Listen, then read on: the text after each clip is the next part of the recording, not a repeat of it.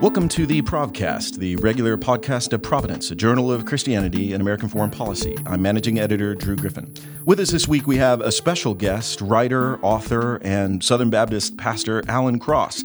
Alan is a prolific commentator on issues of religious liberty and immigration and uh, social justice, uh, writing in um, a space that a lot of evangelicals um, tend to kind of avoid. It's, it's one of the reasons why uh, we're kind of happy to have him on. He's the author of a book, um, When Heaven and Earth Collide uh, Racism, Southern Evangelicals, and the Better Way of Jesus. And he's also a New York Times op ed uh, contributor. And so we are going to discuss uh, immigration today. So, Alan, welcome. Hey, uh, glad to be with you, Drew. Thanks.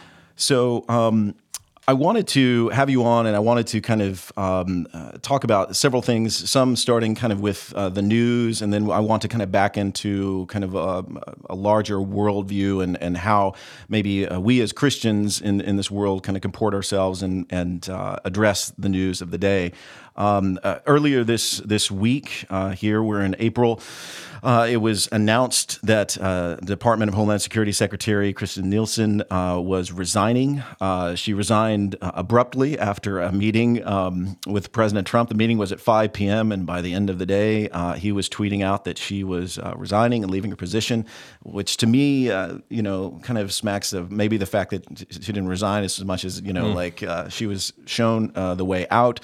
this has uh, been, you know, her uh, departure is just one in a many um, series of events uh, that the Department of Homeland Security has undergone over the last several years that has has led to uh, a lot of confusion. I think on the part of uh, people looking at the the crisis at the border, and I think almost everyone is willing to admit if, if it wasn't a crisis when uh, Donald Trump assumed the presidency, which I would argue it really wasn't due to not only I think uh, management of the border, but also due to external you know effects of what's going on in Latin America and, and the upheaval there in a number of different countries, Venezuela and, and others. We are at a kind of a crisis point um, that the number of asylum seekers has increased, you know, in a, an immense amount, literally hundreds of percent uh, since Trump uh, took office. And so the the administration, in trying to kind of address this, has um, thrown a number of things up against the wall to try and make it stick. And the wall that they keep kind of throwing up against is legality, right? Uh, and so Secretary, Secretary Nielsen was uh, often criticized for implementing the kind of family separation policy at the border. And that was ultimately struck down by the courts. Um, and yet there are. And executive order by President right. Trump yeah. Well. And then ultimately uh, Trump, uh, you know, kind of rescinded his own policy mm-hmm. um, and tried then to get kind of credit saying, I'm, you know, I'm reuniting families, you know, families that he had divided by his policy. But um, and so, you know, when we look at this kind of confusion, and, and you're in this space every day, and you're kind of down in into the weeds, um, it's it's very difficult, I think, for a lot of us who are, are, commenting on it, and a lot of us who are trying to make sense of of where we actually stand, of um, what's what's going on, like what is that, what's actually at stake. Uh, and what's actually happening on the ground. So, can you, just from your perspective and the uh, existing, uh, kind of at a, a much closer level to the, the fray, uh, bring us up to speed as uh, your assessment of kind of like where we're at in, in relation to Nielsen's departure, in relation to the broader immigration policy, and uh, what we're facing right now. Right. Yeah, that's a uh, gigantic task. Um, yeah. Well, and you've, you've, got some time. You're good. So yeah. Uh, you know, it's really important that we have humility when we're approaching this, and this is something um, I was talking to you about before. Uh, just the idea that you know people who who look at this you know they watch a news clip they read an article they you know maybe study a little bit and they think they know what's happening at the border or they think they know what's happening with the push pull factors of migration. And um, I I think there's a lot of confusion in the administration. I think there's a lot of confusion on the border. I, I, don't think we have a good plan or a good policy because I don't think we know what to do. And experts who are working in this space constantly are, are trying to grasp and figure out how do we how do we address this because it's different than what we've seen before. This isn't you know young men in their 20s coming you know single you know men coming and trying to find work, which is a lot of what was happening in the '90s. And we built a system. We built a um, an immigration enforcement and, and, and, and detention system that was built for single men. Um, now we have families coming. We have parents and children. Um, you know, in uh, 2014-15, we had unaccompanied minors coming, and that was a different you know aspect. There are still some unaccompanied uh, minors coming, but primarily the majority of people coming now are parents and children. And when the parents are coming with their children, we can't separate them. Um, you know, they aren't unaccompanied minors coming by themselves, in which case we were taking them because they had no parents with them at all. We kind of treated the families that way last year. That created a huge problem. There were court cases and and um, a lot of difficulty. So so we're in this new space where our system is not set up, and then mass numbers of people are coming because of of conditions in uh, Central America. So all of that. Uh, you know, it seems as though um, this is from constant observation and, and watching the administration from uh, before uh, Trump was elected in 2015 all the way to, the, to today, the goal has been just keep these people away. They can't come in. We don't want them in. Um, but then asylum, uh, for those claiming asylum, our laws say that they, if they come in the United States, even if they come in illegally and they claim asylum, then they have to be given a credible fear test. Uh, the majority of them pass the credible fear test um, because of what they say is happening to them. Uh, President Trump has said it's a con job; they're making stuff up. You know, all all these things. You know, that's his opinion. Um, you know, experts on the ground in Central America are saying there are serious problems and they're just growing right now with the cartels, corruption, crime. Uh, what you have happening is, is, is you have um, a police force that's not protecting peasants and and the vulnerable. And there's extortion. um, there are cartels making money off of you know bringing people you know uh, to the border. So there's a lot of there are a lot of factors that are going on, and you and you can't just solve it with a enforcement only approach. And that's the only approach that we seem to be taking. And so Secretary Nielsen, um, after what happened last year, um, she seems to have been trying to do what the administration wanted, but she's constrained by the law as far as what she can do. And in communicating that to the president, that's where the friction, and it wasn't just on Sunday. Um, apparently, this has been growing for months, um, and his frustration with her has been growing, and it seems to have come to a head as, as you know, I think March we had over 100,000 or you know 95,000 detentions, another uh, 10,000 or so um, that kind of could be considered in that group. And so he is upset about this. His campaign uh, promises were that he was going to shut down, uh, you know, people coming uh, what he considers to be illegally, even though it's, it's legal to claim asylum. So they're actually coming according to the law. They are coming the right way as far as coming and claiming. It's not something that we were really aware of when when the whole kind of anti-immigrant perspective developed. We were used to again, you know, you know 20, 25 year old men coming by themselves just looking for work. This is a different situation. So the framework that a lot of people have is, oh, they're illegal, they're illegal, they're coming illegally. And that's how we that's how a lot of Americans see it the law actually says it's legal to do what they're doing. And so you would have to change the asylum laws, which Congress would have to do, which we have a very divided Congress, and, and that politically that's probably impossible at this point. And so the president is frustrated because he can't enforce what he wants to enforce, which is that they don't come in, because the law says they can. And so if you're talking about rule of law issues, the law is on the side of the asylum seekers being able to present themselves. The president's goal is that they not come in, but he can't legislate. He has to execute. So we're, we're getting into a constitutional issue of, and then the way that he's approaching the law is he's, he's metering at the points of, of uh, of entry.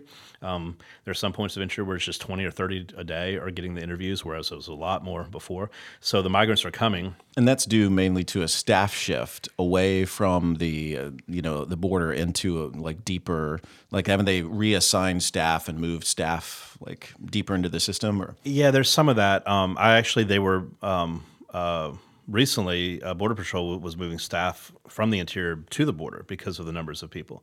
But it's just about how you allocate resources. And it was a definitely a, um, a decision has been made to meter to slow it down um, so that they don't get through, um, and which then created uh, uh, the migrants going around uh, the border and finding other places to enter because once they step foot on U.S. soil, they can claim asylum and then they have to be processed uh, through the credible fear test.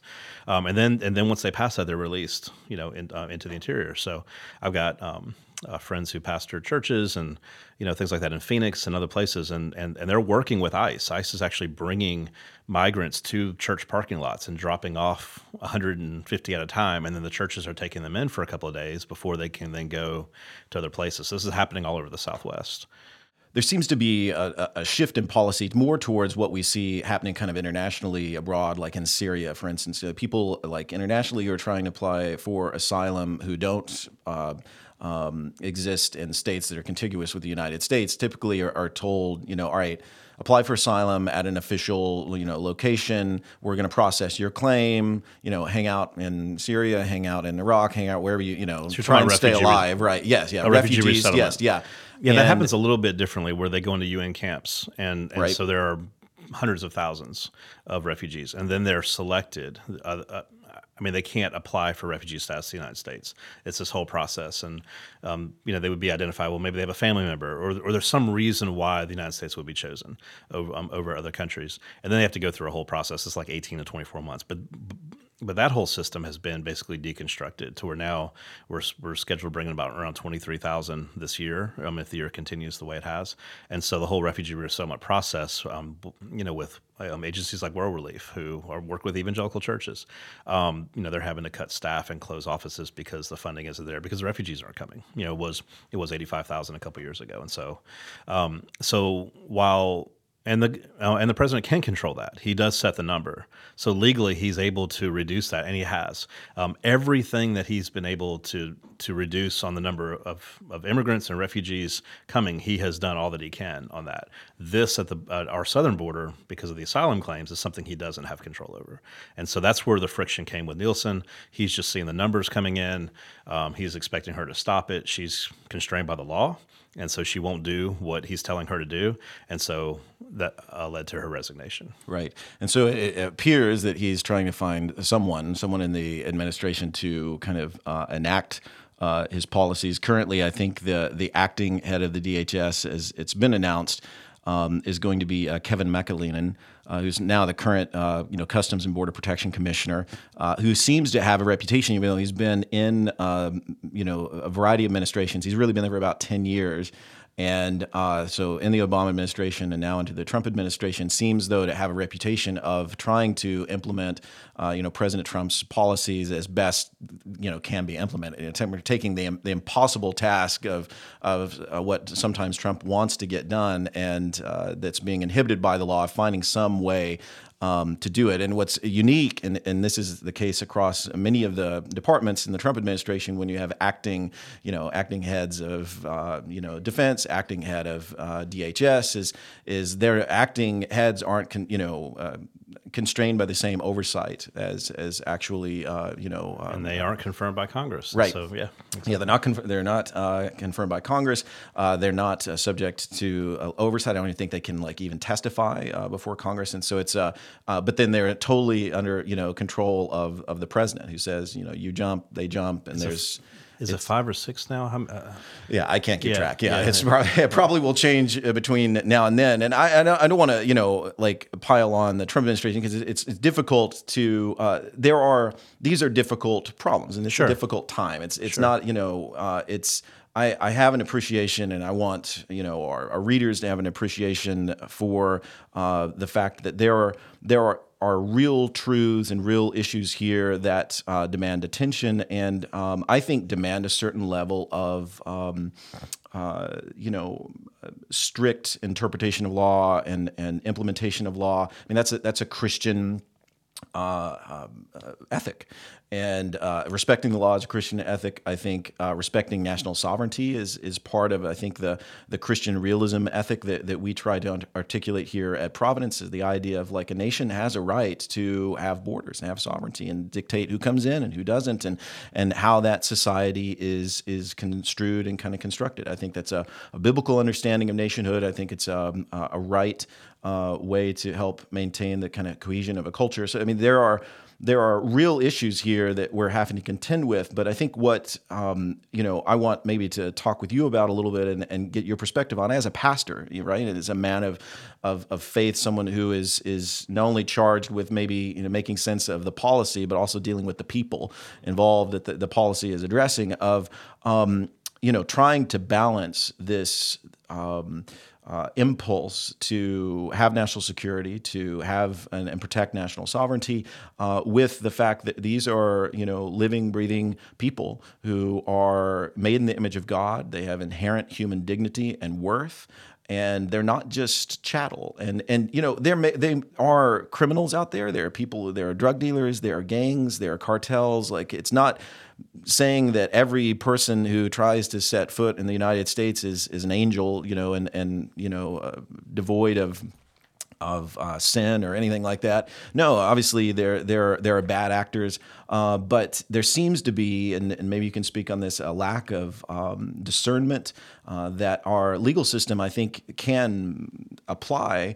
Uh, but in part of the administration, there's a lack of discernment as to separating out the the good from the bad, right? I mean, know, all right, you know, screen out people who who are bad. Don't let them in. But if you're a family and you're, uh, you know, a husband and a wife, and you got kids, and your house has been burnt down by, you know, uh, um, Nicolas Maduro, where are you where are you going to go? Right. Like, what are you going to do? And you want to come to the United States? Is that a bad thing? I'm I'm the offspring of immigrants. You know, uh, a couple generations down the line, um, my ancestors did that, and they came to this country and, and viewed this country as a land of opportunity. They faced all manner of cultural, you know, upheaval and pushback uh, within their own uh, culture, coming to, to New York. Um, but they came to America for a specific reason. So, I mean, help us look at uh, the balance that has to be struck between the um, the apprehension of the the rule of law, but then also the application of that to like real people. Yeah, and this is where I think history is helpful too, because you know a family uh, at the border, a father and a, and a, child, a mother and a child, a, a, husband and wife together, you know, those types of, you know, with, with children, that's not by definition a national security issue. That's a humanitarian issue. And so we separate those things out on purpose. And we do that because, um, uh, because we recognize that the movement of people is often caused by con, you know conditions outside of their control, and so if they stay, they could die. You know, there's devastation. So America has been, especially since World War II, and, and, and to understand the whole evolution of America's asylum policy, you have to go back to World War II when we were turning away Jews who were trying to come here. And then by the time that we got to the death camps and the concentration camps and we saw what had happened, there was a there was a national outcry. And as a nation, we said we can't do this again, never again. And so we changed our laws and we made a way for if we're ever in this place where people are fleeing violence and persecution and those types of things, they can come here and they can apply. And we're not going to turn away. Um, what was the name of of, uh, of the boat? The St. Louis. Yeah, yeah the St. Louis. Right. You know, we're, you know, we're not going to do that again. Um, that's as much a part of the rule of law as um, you know, reading it right now and just the letter of the law and, um, and interpreting, well, people can't come because you know they have to, you know, um, you know, go through this whole process and and they're circumventing the process. Like that actually happened, and as a nation, we said this is wrong, and this isn't who we want to be. And so the fabric of our country changed after World War II because of that. Well, now we're trying to undo that, and that, and it's a very intentional approach to say that the post World War II order, you know, globally, internationally, all these agreements, alliances, and even the way that we see the suffering people around the world, that is what is being confronted through this. Um, as Christians in America, that's a conversation we need to have have, the very character and fabric of our country and how we see the vulnerable and how we see the suffering, and people who might come to our shores or come to our border looking for help. We're talking about changing how we see that, and the church should should speak. You know, um, if someone's a security threat, if they're a terrorist, if they are coming to do harm, obviously we don't want those people to come in. There should be a process of vetting. We shouldn't allow you know just anybody to come. But but what do we do with the weak and, uh, and the vulnerable? And this is where Scripture does speak. Um, you know. Uh, the idea of, of God's character being revealed and how we see the sojourner or how ancient Israel was, was told to, to see the sojourner. Is that U.S. policy? Is that something that we should just overlay? No. But as Christians, God's character is revealed to that. And that helps us to see people who come to us looking for help. And so it should affect just our, our, our own perspective on it. You know, so I think there's a lot of work that needs to be done. I think a lot of things, um, you know, one election, uh, voting for an administration, that there might be lots of good reasons to support Trump for, you know, for different things that people have. But that doesn't mean that that you know after November sixth or eighth, or um, I guess it was the sixth, uh, after that election, then he just has free reign to do whatever he wants, and then we sit back and never say, "Hey, wait a minute, so let's slow this down. The law exists for a reason. Let's look at these people and let's consider how we deal with this. We have a foreign policy for a reason. You know, we have you know you know foreign aid that we give to these countries for a purpose. It isn't just to throw money away; it's to keep these countries stable so that these you know things don't happen maybe there are ways that we can address you know root causes and things like that and as a um, you know, as a pastor that's engaged in, um, in, mission work around the world and development work around the world and in, third world countries, and this, you know, it's another area that the church can step in and say, what can we do to help stabilize? How can we help, you know, um, you know, bring aid to places um, where there's need. You know, so there are a lot of things that we can look at. There are a lot of approaches that we can have. Taking a security only approach um, and just saying, well, those people can't come here, uh, doesn't even fit with um, American history or the rule of law because we have other laws that say, well, some of them can legally. And so, how do we see that? And that's the conversation we're having right now. And that's why we have to step away from some of the rhetoric and actually look at the situation. It seems like the rhetoric, though, is is what gets the attention. I mean, it's obviously what's get, what gets that gets the headlines. And so, this is one of the things I wanted to ask you uh, in the space that you're in. Uh, you know, how often are you sitting there watching the news or watching the news feed of, of either Fox News or MSNBC, mm-hmm. MSNBC or whomever you're um, uh, listening to that you're you're seeing things reported on, you're seeing seeing statistics um, that are used to fan the flames of this this rhetorical debate and kind of get you know talking heads uh, red faced on on television on different kind of panels that you you see these facts and figures you're like that's not really accurate. That's not really true or it's not really like that. I mean where where do you see and and how well do you see the media in their role of actually reflecting the reality of of what's going on yeah, it's it's it's very poor. Um, it's the it's the media. It's also the commentators. It's uh, representatives of the administration. It's uh, it's it's congressmen. I mean. Uh, I have contacts on the border. I have people that I contact, you know, in Central America. If I want to know what's going on, like actually, I will text a friend and say, okay, what are you seeing? And then I know where to read. I know the sources to go to. And I regularly see uh, things represented that just aren't right. You know, you know, they're inaccurate or, and it might not be that the person's doing it on purpose. I don't always know that, you know, this is the information that they've been getting. I've met with congressional offices. I've met with congressmen who told me, well, we were told this by DHS. I'm like, that's completely false. And here's the proof. I mean, we literally have administration officials briefing Congress and giving them bad information. Is that on purpose? I don't know. Is it is it so much in flux that they don't even know exactly what's going on? Are they getting reports from you know from uh, you know a border patrol or agents that are only part of the picture, and then they interpret that politically, and then they represent something? That's why I'm saying anybody who thinks that they absolutely know what's happening and they can speak you know uh, convincingly of that usually is only looking at one part of the story. And so that's why you have to step back. You have to listen to all sides. You have to investigate. I've been to the border a couple times. I'm going again at the end of April um, to see what's happening there. And I'm talking to people there all the time. And even still, uh, the truth one week might change again in two weeks because you might have a different flow or there you know mexico does something different or something happens in guatemala and so man we need experts we, we don't need talking heads we don't need rhetoric these are human lives these are real people and we need people who actually are doing the hard work of figuring this out and then developing policy that addresses it. And the church's role doesn't change, though. The church's role is to minister to people in need. And so that's something that we can do um, apart from all of the constantly moving parts. And I think a lot of Christians in America, we get so tied up in, well, what about this policy and who's doing this, as though our opinion, it's important. I mean, we're Americans, but it isn't um, it isn't conclusive on what happens, but we can support our church. We can say, what can we do to help a church that is in El Paso or that's in, you know, McAllen or something like that, that is doing work every day with with human beings. If we would step in and engage there, one, we'd know a lot more about what's going on because we'd be going, we'd have constant flows of information. We wouldn't be getting it from the news. That's often I don't want to get into fake news because I don't I don't know that they're always doing it on purpose. That includes Fox News as well as MSNBC. I think they're presenting the view that they're kind of exposed to a lot of them. Some might be lying on purpose, but I can't know that.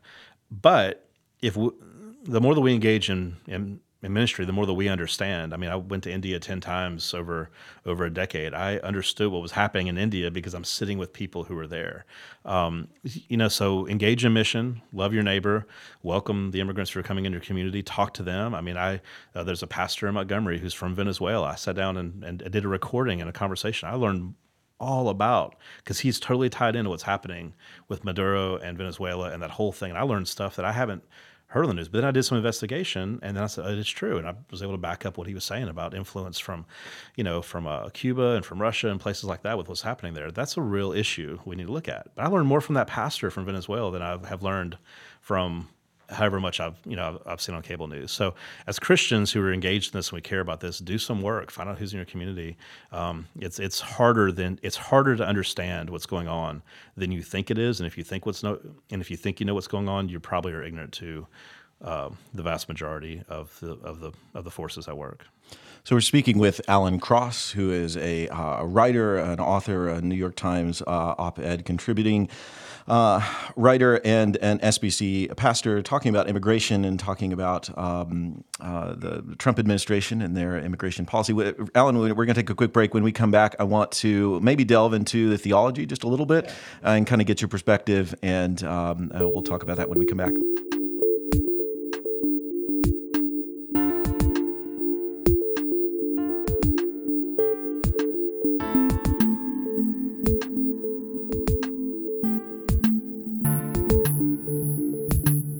Welcome back to the Provcast, our regular podcast of Providence, Journal of Christianity and American Foreign Policy. I'm managing editor Drew Griffin. We've been speaking over the last 30 minutes or so with Alan Cross.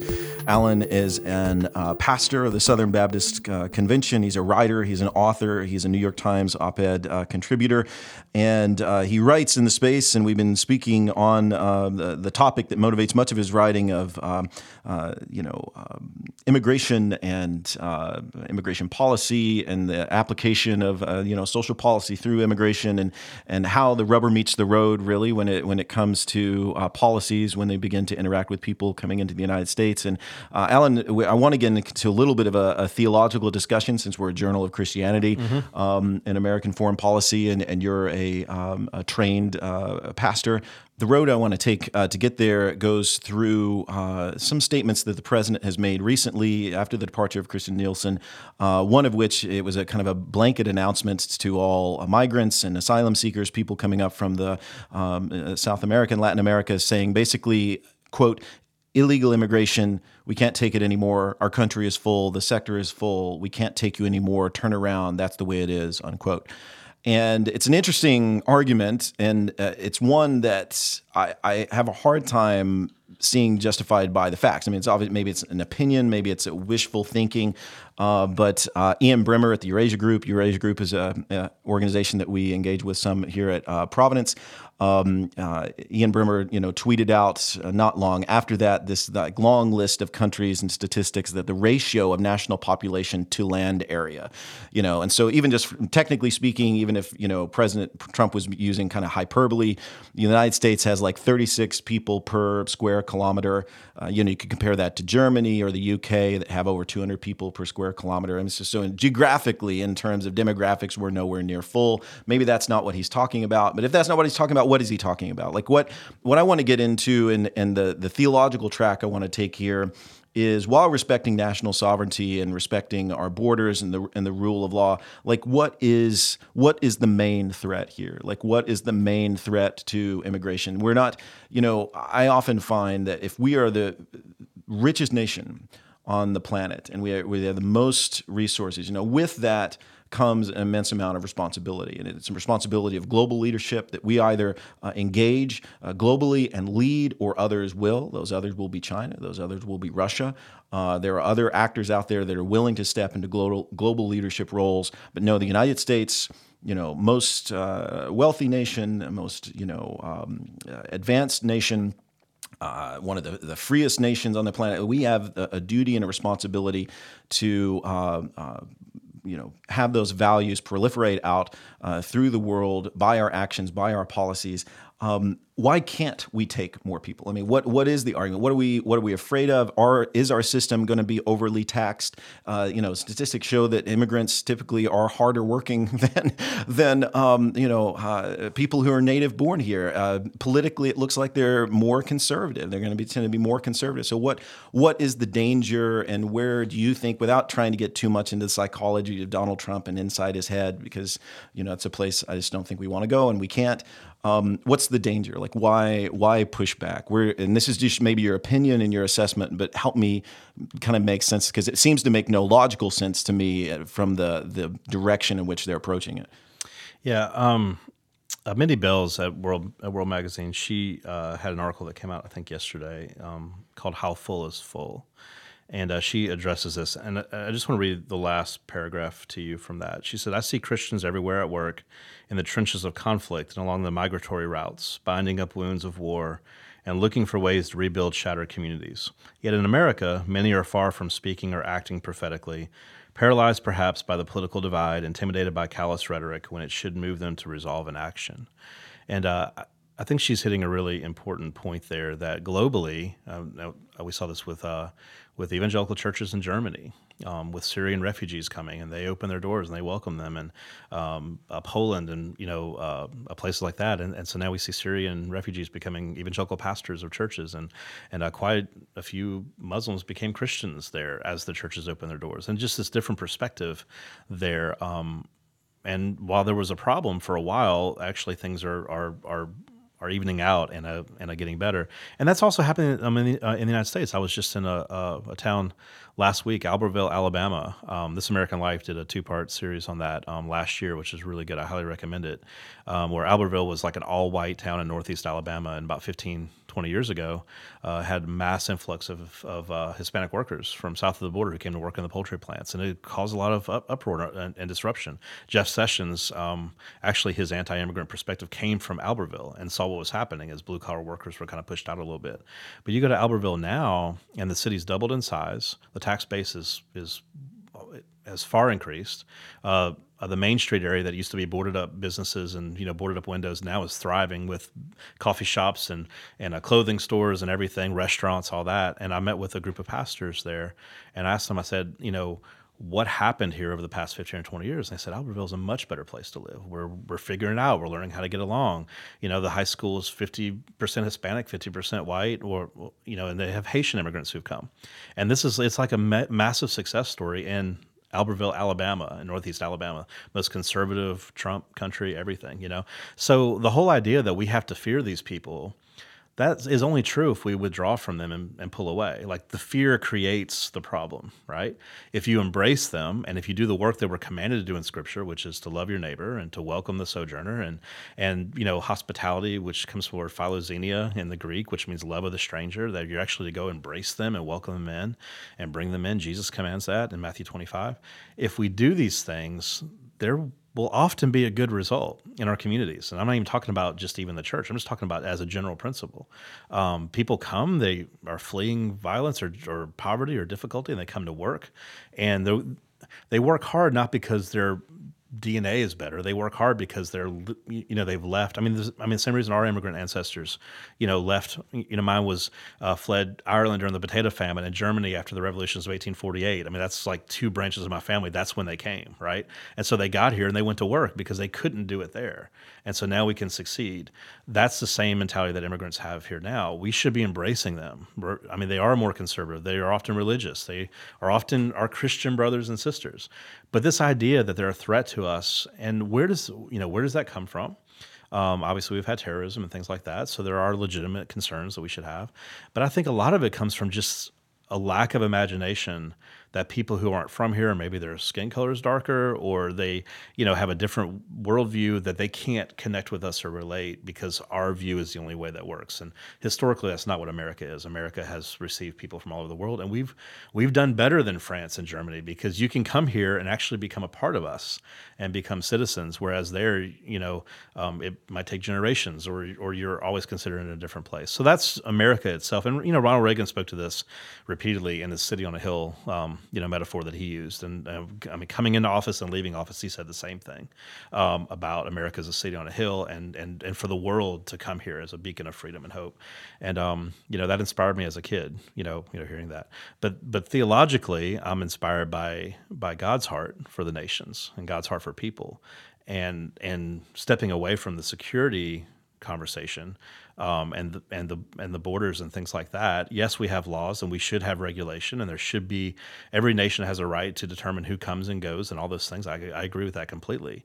But as an American, you know, whenever we like apply Romans 13, for for example, and say that we should submit to the authorities and and we should have respect, that was you know Paul writing to a fledgling to a small fledgling church where Christians had no role in government. And there was an emperor, and the emperor was evil, and he was and he was saying submit, you know, because uh, because the state bears a sword for a reason to punish wrongdoing. That's true. We agree with that, and we should respect that. But in America, um, we the people we are able to speak into the process. It's a very different governmental system, and that's on purpose. And we have this responsibility both to vote as well as to speak and to advocate. And we can talk to our congressmen, we can talk to our senators, we can run for office. We can run for office. That's right. right. And as and, and so as Christians, we're in a different place. If we if we think that our laws are not just, or they're not working, or they're not considering the plight of, of, of, families and children and things like that, clear biblical principles about how life should be ordered, if we see our laws out of step with that, we don't have to just submit and say, well, well, you know, rule I mean, I'm not saying to break the laws, but we can speak into the system and say, hey, let's change this. Let's align this more with what we believe God's heart is. And this is what motivates me in the public space is that I bring my Christianity to everything I do. And when I speak anywhere, I, you know, if uh, the article that I wrote for the New York Times on the death penalty case in Alabama, I quoted scripture and they said, okay, you know, it's like, I mean, if you don't want me to, you know, to, I to, to say what I think, um, you know, you can ask me not to be there, but I'm going to come and I'm going to bring, you know, all that I am. And and I find that when you're not trying to force that on people, but you're actually just witnessing and testifying, it's a lot more accepted than we think. That's what this can be too. We can speak into this system, not that you take Old Testament laws and lay them over America and say, well, because Leviticus says this, that America has to do this. But for Christians who believe the Bible is true, we can see those laws and we can see what the Bible says and say, well, that reveals the character of God. That's the heart of God. And as a follower of Jesus, I want to embody that character. So when I speak in the public space, I want to speak from that place, not to control, not to dominate, but to witness to the kingdom of God. And so, you know, with whatever influence I have, I want children to be treated well. I want families to be treated well. And I want there to be a way for things to be made right. And if there isn't, let's fix it, you know. So you know, that's how I think we can witness into this, considering all these things that are happening. Holding intention, we need border security, we need the rule of law. We don't want people to break the law. We don't want people who are dangerous to come, that type of thing. Understanding our history of of a lot of these immigration laws and asylum laws. Um, you know, then we have the whole 1965 uh, thing where laws changed, where we recognize that a lot of our immigration laws were based on on racial distinctions and countries of origin that we were just trying to get Northern Europeans to come. Um, whenever Trump says that he wants uh, people from Scandinavia to come. He's appealing back to pre 1965 when we recognize, hey, these laws are pretty racist. You know, and Jeff Sessions has done the same thing. Uh, you know, when he was a senator, he appealed uh, uh, to the immigration laws of 1924. He said that's what we should go back to. Well, those laws were put in, per- in place not to just control the flow of people, but from a white supremacy perspective. I mean, that's very well established that that was the motivation for that. Not that Sessions is promoting white supremacy per se, but like I think lots of times we don't understand our history and how things developed and why they developed and why they were corrected, and just say, well, that was wrong. Well, actually study you know the whole story. Our asylum laws exist for a reason because we made massive mistakes in World War II. Now, can they be altered? Yes. Can they be changed to fit current realities? Absolutely. But that has to go through a process, which is Congress. And you can't just say, well, I don't like them and they don't fit reality, so we're going to ignore them. You actually have to go through the proper constitutional process. And that's what our country is based on. So, so what do you say to people who uh, make the argument, just so I can push back a little bit, of saying, well, all right, you're making all this argument about Christianity and, and you know, the God of the Bible and applying, you know, these values to the public kind of square. Uh, but, you know, we didn't elect a preacher. You know, I don't know how many times I've heard that with Donald Trump, you know, mm-hmm. that point that's being made. Ironically, though, it's not being made by the people who made that argument back like in the 80s and 90s that were liberal that say, you know, we don't want religion in the public square. We're not electing uh-huh. pastors. Uh, it's not being made by liberals. It's being made by conservatives. You know, it's being made by Jerry Falwell Jr. or Robert Jeffress or pastors out there that are saying, you know, oh, we didn't elect a pastor. We elected a president and a, you know, real estate mogul or whatever. Um, but people who push back on that and say, all right, this is all fine and well, but, you know, there are real realities. There are political realities out there that, you know, um, yeah, I know what the Bible says and, and there's, you know, uh, what you're quoting, but uh, we, we want to be safe. You know, we want our society to be safe and we didn't elect a pastor and we want him to, you know, uh, protect us from whatever's coming, the army of, of dark people. So, I mean, what, what's your, uh, what's your kind of, how do you help Christians think through yeah, that? so there are a lot of presuppositions, uh, presuppositions there, right? I mean, you know, I mean, Robert Jeffress, he says this all the time. Every time he comes on Fox News, that um, you know, we didn't elect a Sunday school teacher. We elected a president whose whose mandate, whose God given mandate, is to protect our country. Well, okay, that's fine, but but you're saying that you know the woman and her child fleeing you know her husband who was who was beating her and she couldn't go to the police. And you know i mean the child was threatened to be you know the little girl was threatened to be taken by the cartels and used or, or her son has already been killed because he you know i mean like these are real stories.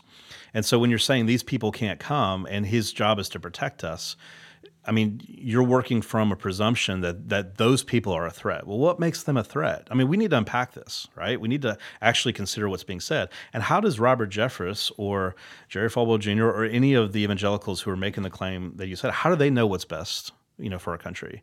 Um, God says this is a heart you should have towards these people.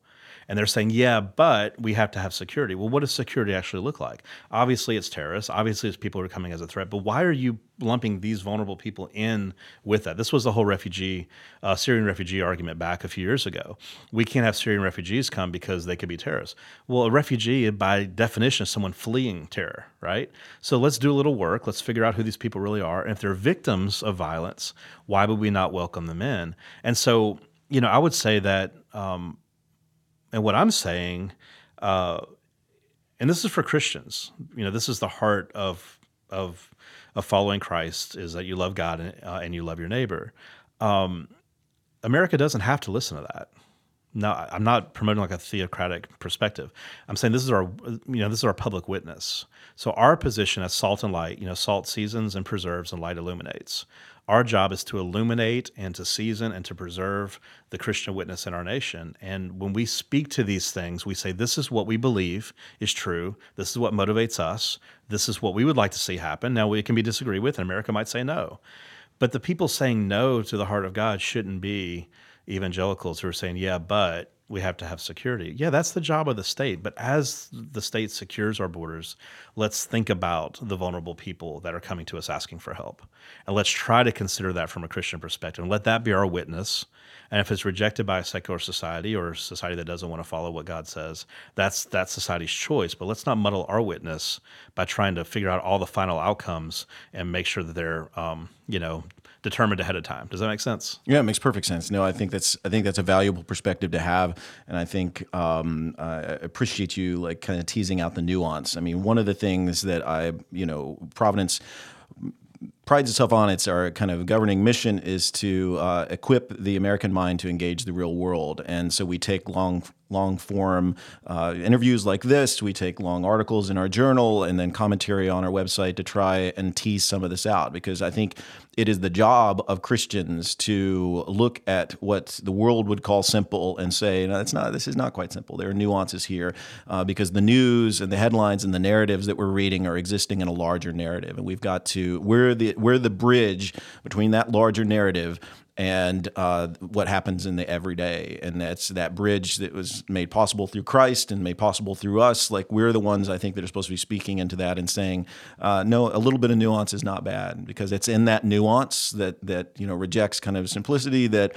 Um, that we can find uh, salvation. I think that, that society can actually be changed and transformed. So, no, I appreciate your perspective. We've been speaking to uh, Alan Cross, who is the author of When Heaven and Earth Collide Racism, Southern Evangelicals, and the Better Way of Jesus.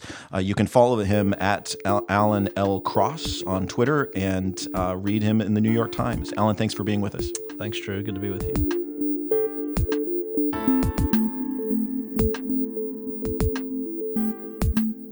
Thank you for listening to the Provcast, a regular podcast of Providence, a journal of Christianity and American foreign policy. You can find us online at providencemag.com, follow us on Twitter at ProvMagazine, and download this podcast on iTunes and SoundCloud or wherever you get your podcasts. Thank you for listening.